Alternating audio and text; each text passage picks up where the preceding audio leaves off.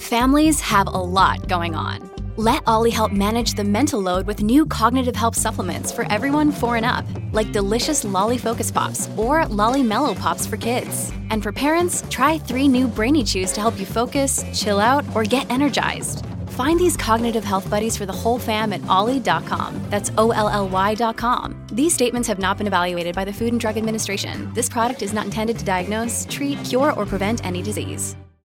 Mom deserves the best, and there's no better place to shop for Mother's Day than Whole Foods Market. They're your destination for unbeatable savings, from premium gifts to show-stopping flowers and irresistible desserts. Start by saving 33% with Prime on all body care and candles. Then get a 15-stem bunch of tulips for just $9.99 each with Prime. Round out Mom's menu with festive rosé, irresistible berry chantilly cake, and more special treats. Come celebrate Mother's Day at Whole Foods Market.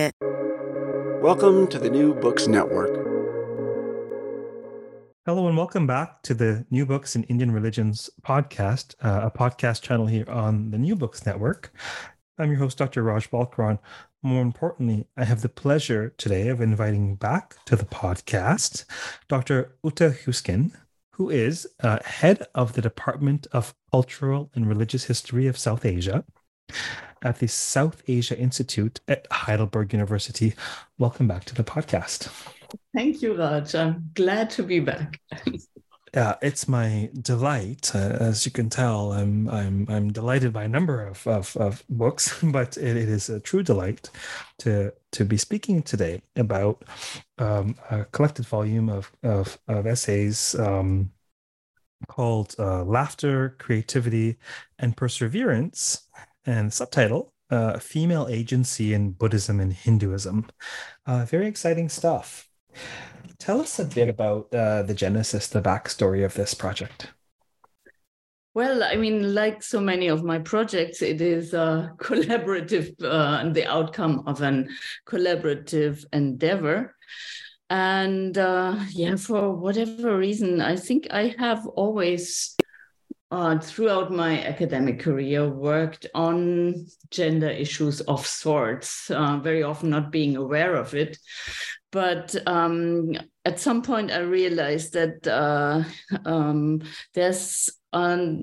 there's something going on right now in these traditions, at least in those traditions that I know of within Hinduism and Buddhism, that seems to be, well, at least from some perspectives, a radical change, meaning that there are more and more female actors who occupy positions of religious or ritual leadership that they have been excluded from before. And of course, I mean, the few case studies I know of are just only a few. So I was actually originally planning to apply for a big project. And in the context of preparing for this project, I convened a workshop in Heidelberg, so at Heidelberg University, and I was inviting a few women and men who are working on similar issues. And it was very important for me at that point also to invite a number of junior researchers, because most exciting work is actually coming from the young people, and I'm now, as a senior scholar, I can say that. So we had a wonderful workshop. Over 3 days, we were giving presentation, we're discussing. And I feel that at that workshop, it was especially the connections we were able to establish, let's say, behind the scenes, were of special importance, because there was a sense of collegiality and sharing that was really extraordinary. And I do think that the last chapter in this volume, which is authored by Carolyn Starkey, and which talks about methods and problems sometimes researching issues that are connected to female agency in religious traditions that actually speaks of this spirit, because Carolyn also continued the discussion with all of the researchers afterwards. And we were talking about our research processes, the disappointments, but also, of course, the small victories that we had. And that was basically facilitated by this really very collegial spirit during this workshop. I also think that this workshop, and also I think we had one panel in 2019 then at the AAR in San Antonio, some of us at least had, that is why at least I feel that the different contributions to this volume are really, they speak to each other and they address topics from different angles. So I'm really happy about it, this volume. We touched on this aspect during your last podcast, which had a similar paradigm of a fruitful workshop, and really it really is an admirable MO in terms of, at least to my mind, holding space for scholarly community. And seeing what happens with the cross-pollinations and the conversations, and they're always more than the sum of their parts. And then invariably you have either let's share this, right? Let's publish this, or let's do something with this. I mean, that's how we first came in touch with your brilliant bringing together of people interested in Navaratri, and I really think it's useful for scholars to. There may be some among us who take that for granted as a fruitful avenue, but also to really foreground, bringing people together and seeing what happens. I had the good fortune of attending a symposium. I think it was in Toronto, where I'm based, at the University of Toronto. It was Srila Taramana that put together this phenomenal lineup of speakers on, it was Vaikuntha topics related to Vaikuntha. That's right. I couldn't resist, because I just happened to be guest lecturing at the U of T, and I saw the poster. You know what? Let me sign up. I've got to come. So that the magic then happens, right? And you could tell by the last luncheon, everyone was engrossed in conversations about, who will do this part of the volume, or what should we do now, or how, and it really, really is magical. So thank you for holding that space for so many of us, and for the fruits of that labor. So. More on the fruit of this labor. How is, feel free to say a word about that last chapter. I think it would be a great thing to touch on, perhaps since you mentioned it, in terms of, female agency in Buddhism and Hinduism, and the subtitles, methodological reflections and collective commitments. Maybe say a bit of a word on that last chapter that is the only chapter in the fourth section, and then maybe we could talk about the structure of the sections of the book.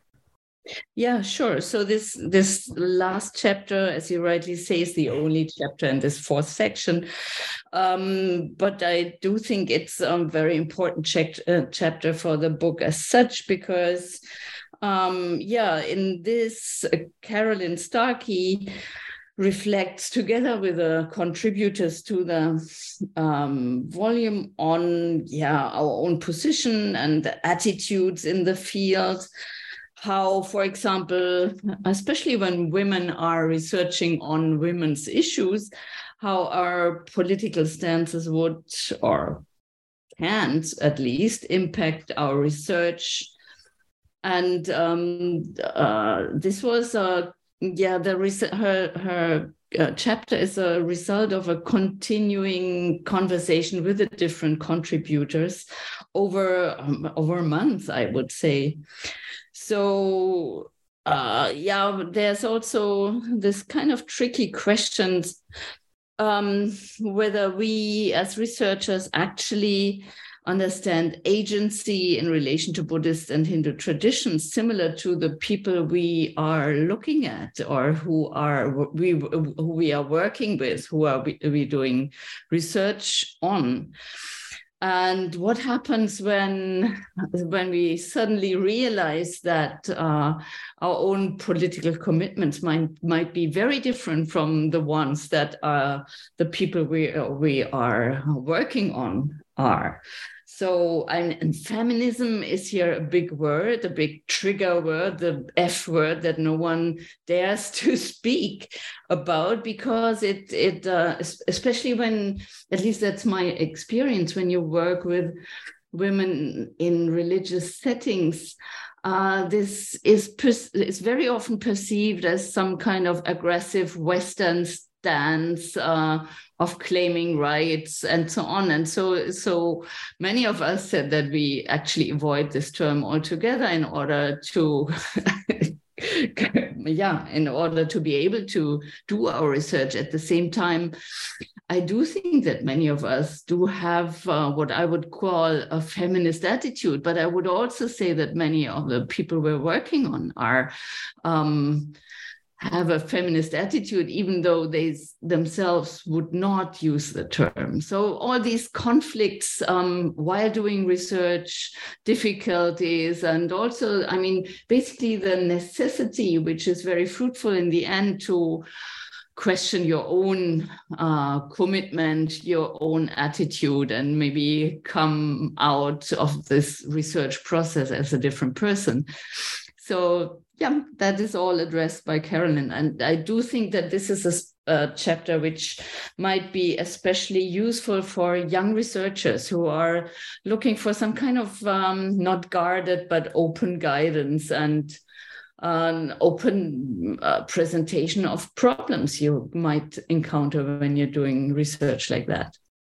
Well, I found it to be exceptionally rich, and because, one could easily derive insights for all kinds of conversations and fieldwork, and the categories that we use, and the commitments that are implied in our particular, genders or stances or even subjects. And I found it fascinating. I have not heard it referred to as the F word before. Well, that's I may use that at some point. It is one but I have said to people that in certain contexts I'll avoid myth because it's a four-letter word for a lot of people. So it's your N word. Yeah, exactly. It's a four-letter word, and what I find especially fascinating is this issue with categories and discourse. And what we do as scholars is, we intellectualize and we adopt categories and we massage categories, and just, maybe take a breath even before all that and just see what people are doing and see what they're calling it. And it may well map well onto the categories we use or not, but just get a sense of how they think about what they're doing. And I think that's clearly a rich chapter. Yes, and this also very often, I find this especially in Buddhist contexts, that it is somehow very difficult to talk about, let's say, for example, the question of ordination for women in Theravada Buddhism, because on the one hand, there is this idea of the non-self and so on. At the same time, there are women who are demanding something. So how do you bring that together? And how do the women themselves bring that together? It's very fascinating, but not easy. Not as easy as you would might want. Indeed. Important work and not easy. And I suppose if this work was easy, this would all be ironed out after decades of scholarship and millennia of religious history. But maybe tell us a bit about the structure, the different sections of the work. Yeah, we subdivided the contributions, or we found that the contributions address mainly three different domains, and that's what we labeled renewing religion in female spaces, then appropriation of male spaces, and performing religion publicly. That doesn't mean that the different contributions only address this topic, but that they mainly, speak to this, to a certain, let's say, range of topics. So in the first section, There is Valeria Gazizova, who writes, her contribution is entitled Exclusion, Secrecy, and the Underground, Dynamics of Female Religious and Ritual Agency in Kalmykia. And that is, Kalmykia is a republic in southwestern Russia, and it's actually the only region in Europe where Buddhism is, in fact, historically practiced. And Valeria here looks at the transportation, I would say, of religious transmission from male to female spaces. And this transportation which happened in the Soviet era. The Soviet era, which was certainly very traumatic in many ways, it paradoxically also brought new opportunities for women, who then were able to reposition themselves as religious specialists and also religious leaders. And it's very fascinating how the lower status of women as opposed to that of men in the pre-socialist Kalmykia society, and their exclusion from Buddhist establishment then allowed them to become important transmitters of religious and ritual knowledge. And that's what is captured with this term underground, because this is, of course, metaphorically used, this word, but it's also literally, because some of the places where religion then in the Soviet era was practiced was, in fact, underground. So that's a very interesting and fascinating case study. I could talk about it very long, because also Valeria is currently right now, she's in Heidelberg as a postdoc researcher with a project. So we are in constant contact on this topic. Without exaggerating, we easily could have a podcast on each of these contributions. They're fascinating. As you're well aware, they're rich and they're fascinating. And with luck, some of these authors will perhaps appear on the podcast, perhaps to talk about monographs or developments. Yeah, sure. Right. Then the second contribution in this Renewing Religion and Female Spaces section is by Ina Ilkama. And this is entitled, This is Not a Home, It is a Temple Creative Agency in Navaratri-Kolu. And here you can see some overlap with other projects that the Navaratri project that we had for quite a number of years. And Ina has done her research in Kanchipuram, a place where I'm also doing a lot of my research.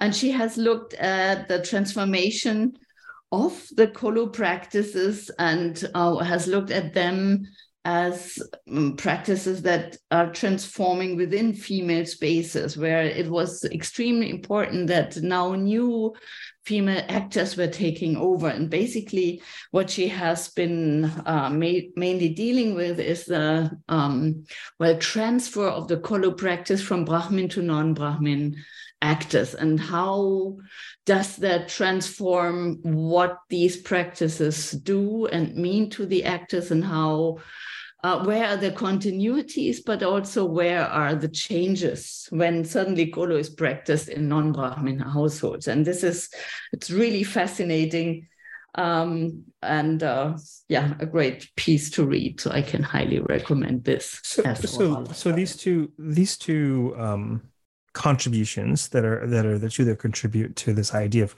renewing religion in female spaces. Is there a word or two we can say about that overarching concept, or is this perhaps surprising in a sense, or do you want to make a comment about the category?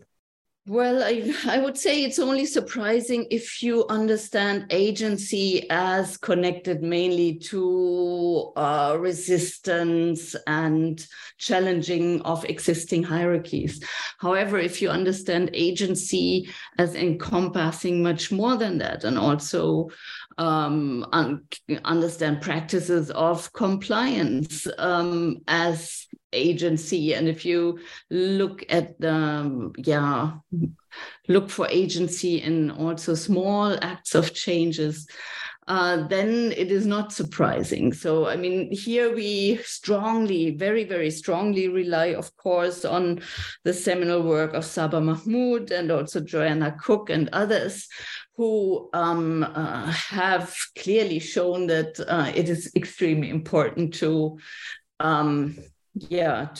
turn away from definitions of agency that only understand agency as resistance. And here I would say, especially when you look at those practices that change within female spaces, they can easily be overlooked, but not if you take them seriously. So I think that's tying them together. Yeah. No, thank you for driving that home for our listeners. That was a beautiful insight. Okay, so section 2, what do we have?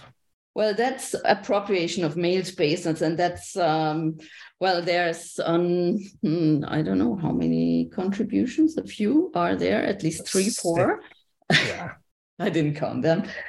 So the first contribution here is by Tarini Bedi, and she's writing about body politics and the gendered politics of Hindu militancy, Shiv Sena, women, and political agency in Western India. And she writes here about the dashing ladies. So the dashing ladies in Maharashtra who appropriate these traditional male spaces of activity, that is policing and politics. And Tarini's focus is on the women of Shiv Sena. And she shows how agency in this specific nationalist movement is not only the capacity to act, but also, and importantly, the capacity to act with and through the body. And that is what the women themselves label dashing, and which kind of means the capacity to display public anger. So in a wider sense of the word. So that's the first contribution, and that somehow summarizes parts of Tarini's book on the dashing ladies of Shiv Sena, and it really fits very nicely into this section. The next contribution is the article that's called Buddhist Radicalism, a Vehicle for Female Empowerment, ? And that is by Mellon McKay and Iselin Friedenlund. They deal with women who are connected to radical Islamophobic Buddhist organizations in contemporary Myanmar and Sri Lanka. And basically this is, let's say, a contribution that is very early in their research on the topic, and they explore why women would sympathize with such ideologies and why they would participate in these movements. And especially, puzzling is here that these nationalist movements, like so many others, are particularly concerned with controlling the female body and concerned with female reproduction. So Buddhist radical groups, they call for regulation of marriages between Buddhist women and non-Buddhist men, and they call for family planning policies for non-Buddhists, including legal regulation of women's reproductive health. And these laws, interestingly, they enjoy widespread support also among women. And so the question is, what's happening there? Why do women support this? Yeah. And at least as a preliminary finding, the authors find that through membership and activities within these organizations, it seems that the women who are participating are able to access broader lay networks and monastic networks, which then allows them to operate as, let's say, protectors of Buddhism. And that is, in fact, a role that the religious tradition traditionally reserves for men. So in that sense, that seems to be very helpful for them and seen very positively. So that is one of the contribution which kind of rattles your idea, not only of Buddhism as a people religion, but I think this is, has been debunked long ago, but also, of the role of women within certainly somewhat provocative or thought-provoking or even paradoxical that to surrender agency in one domain in order to perhaps bolster agency in another. I mean, it's fascinating, right? And it's data that just absolutely resists a binary approach. It forces you to think, right? Yeah, definitely. Yes. Then there's another, in this section, there's another contribution on a Buddhist setting that is by Amy Langenberg, and is called Laughing on the Rooftop, Female Buddhist Agency as Local in Lumbini, Nepal. And Amy's daughter actually took the wonderful picture that is on the cover of the book. So I really need to emphasize that. I'm very happy that she was providing this great picture, which so nicely shows what we're talking about. Anyway, Amy, in her contribution, she talks about the Peace Growth Institute, which is a monastic space that is, however, not for men or boys, but for girls. So again, here, this is a space that is traditionally only available to male members of Buddhist communities, but here it is specifically for girls. And what it does, it actually provides a, on the one hand, socially safe space for the girls, and on the other, it allows them to delay marriage and to continue education. This Peace Grove Institute does not exist in isolation, but it's it heavily relies, in fact, on the cooperation also of the girls' mothers, who strongly support this. But at the same time, Amy is able to show how this institute is also a creation of the girls, of the resident girls themselves, so that they are able to shape what is happening and how things are happening in this institution, which, speak of agency of girls and especially agency of children, which is also, I think, a very important topic here. So that's a really fascinating contribution. Then another contribution here is by Shefali More, and she has her article is entitled "Right to Pray: Comparing Shani Shingnapur and Sabarimala." Shefali, who is a PhD student here in Heidelberg, she here deals with the actual process and the legal proceedings, and also actually with the public repercussions of allowing women to enter Hindu places of worships, which were previously strictly out of their reach. And what she does is she compares this process on the one hand in Sabarimala, in Kerala, and on the other, and in Shani Shingnapur, which is a Shani temple in Maharashtra. And she shows how this, depending on the public discourse, but also on the different agents active there, unfolds very differently. So, but interestingly, it is in both cases only the public and the loud challenge by women that actually initiates a public discussion of these bans of women to these places.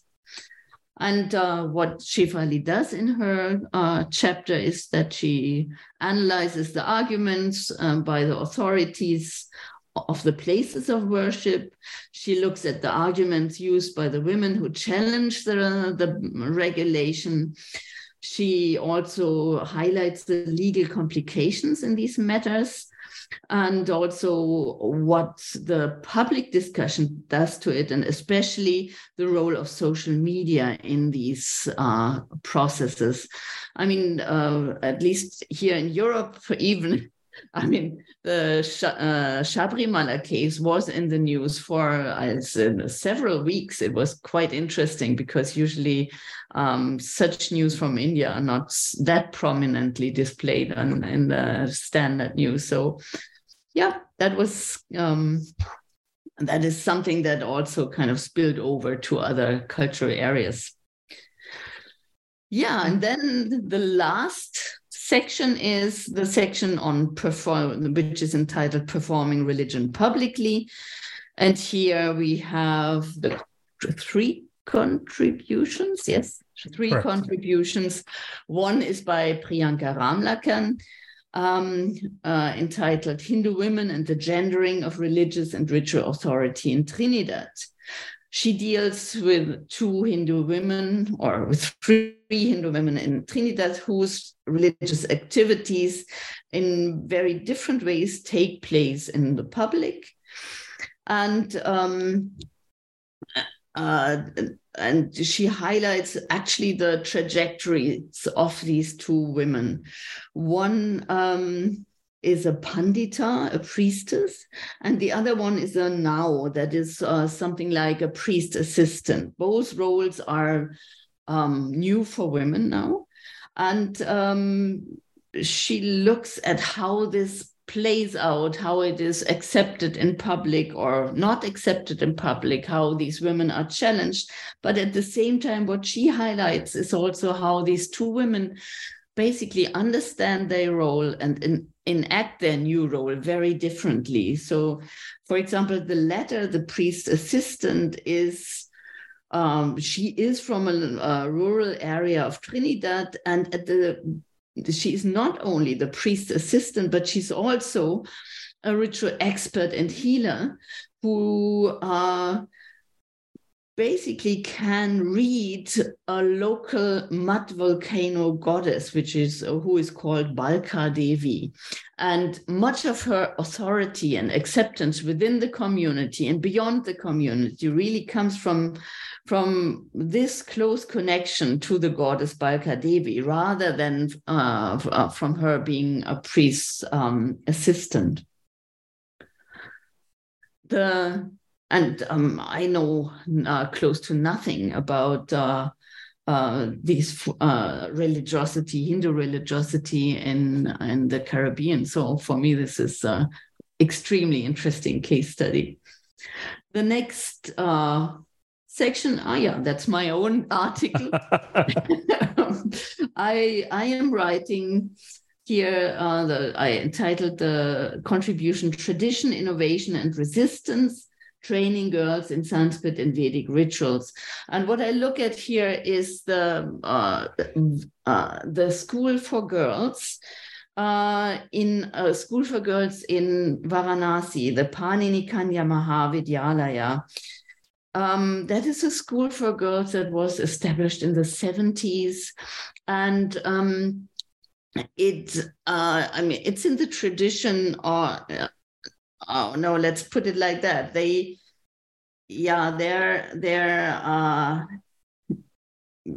on the one hand, their focus in terms of learning is very strongly on Panini and grammar and on Vedic rituals.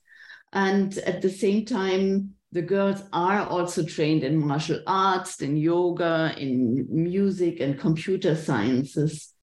And what is quite striking, and many of the listeners to this podcast might have seen these girls if they were in Benares, because since 2014, they also publicly perform a Vedic Homa at Asigat and recite Vedic mantras there. And that is they do this as a part of the program Subah-e-Banaras, this morning in Banaras program that many of you might know.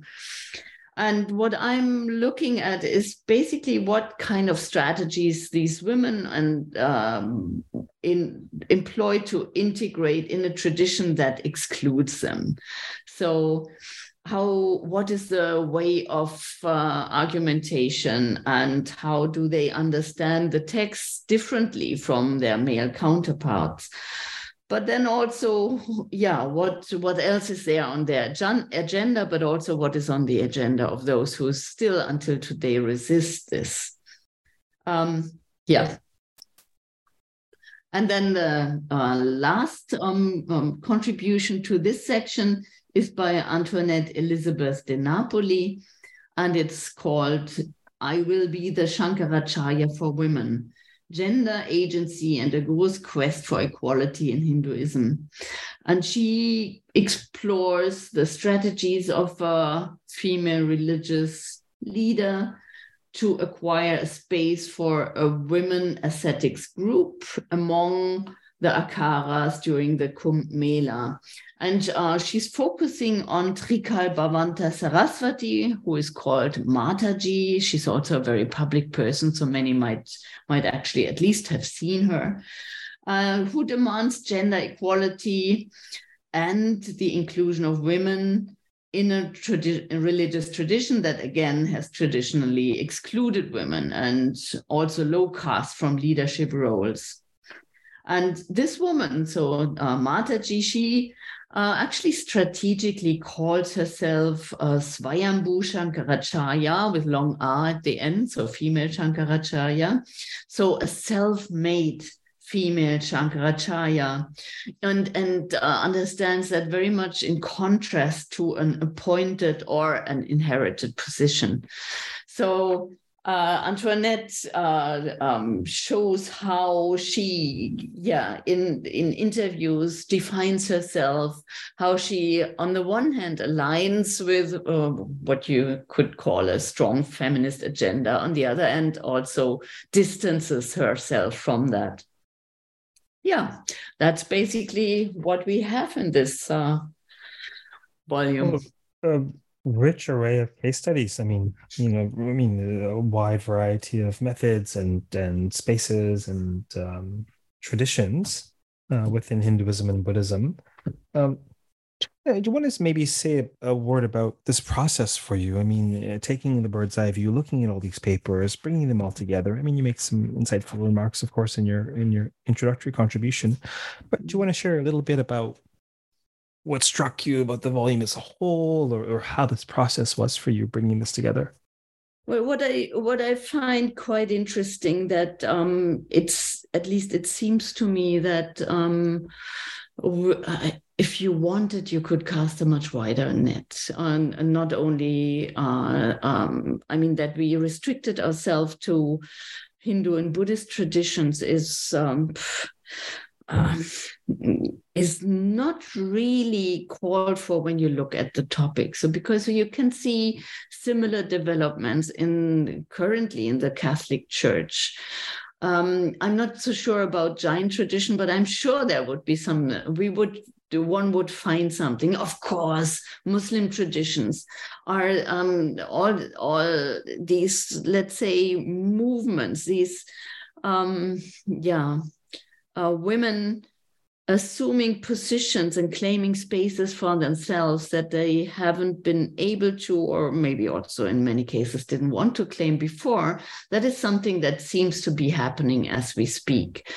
Currently, there will be, in fact, another companion volume to this one. We're working on another volume where we cast the net a bit wider. We stay within traditions that are prevalent in India, and but that also are transcultural in character.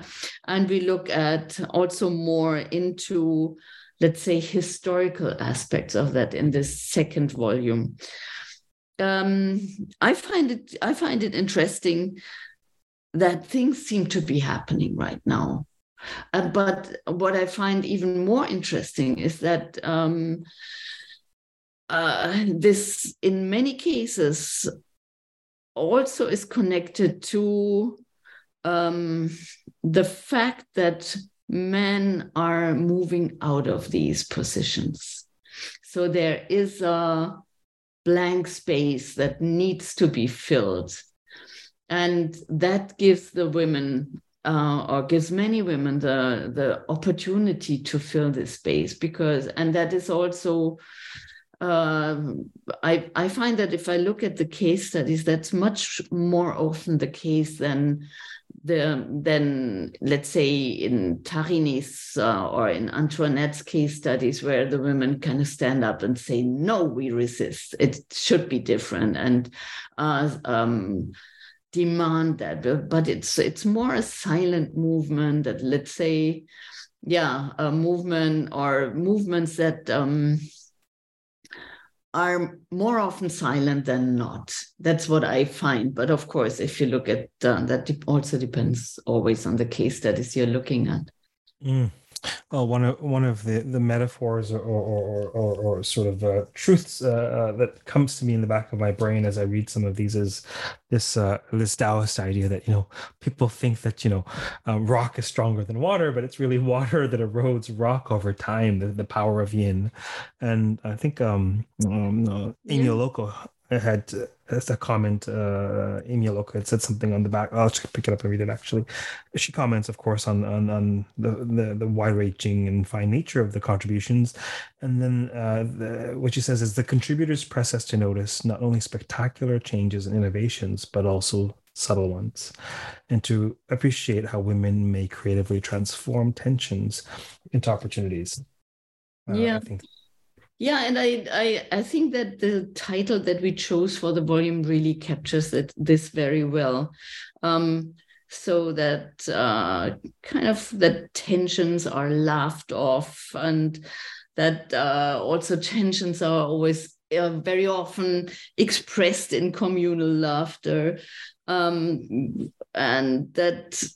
Yeah, there very often is certainly a deep knowledge that resistance might not be as, let's say, as successful as just staying on, sustaining your attitude, and that a lot of creativity is needed to adapt, and which also means at the same time, it is not simply that the women are taking places that were reserved to men before, but they are also massively transforming them, even though many of them would say they don't.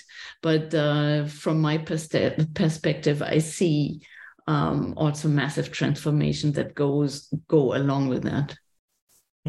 Absolutely. How could they not? I think you're right about that. Well, thank you for your efforts to bring together people in conversation for this volume and for so many others, and that wonderful way of being. That's really, I mean, clearly you can tell from the fruits alone, much less probably the enjoyment that people have coming together. That way of being is very productive, that collaborative enterprise. And thank you for your efforts in editing this timely volume. Thank you very much. But it's a great joy, of course. A labor of love, I imagine. A labor of love. I've been there. Yes, okay. Editing is not always a great joy, but yes, getting together with people, listening to people, and listening to different, not only case studies, but also views on these aspects. I mean, I learn most of all. Right. The podcast aspires after New Books Network in general aspires after public education, but really what I say, it's really I'm being educated in public with each author that I speak. Right. And so here we are. It's about my public education, actually. Well, thank you very much for appearing on the podcast today. Thank you.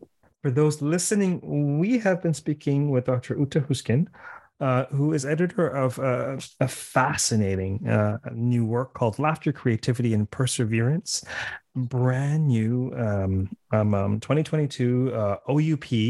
It's part of the American Academy of Religion, the AAR's Religion, Culture, and History series. Check it out. Keep listening, keep well, and keep contemplating female agency and agency in general, however gross or subtle that may look. Take care.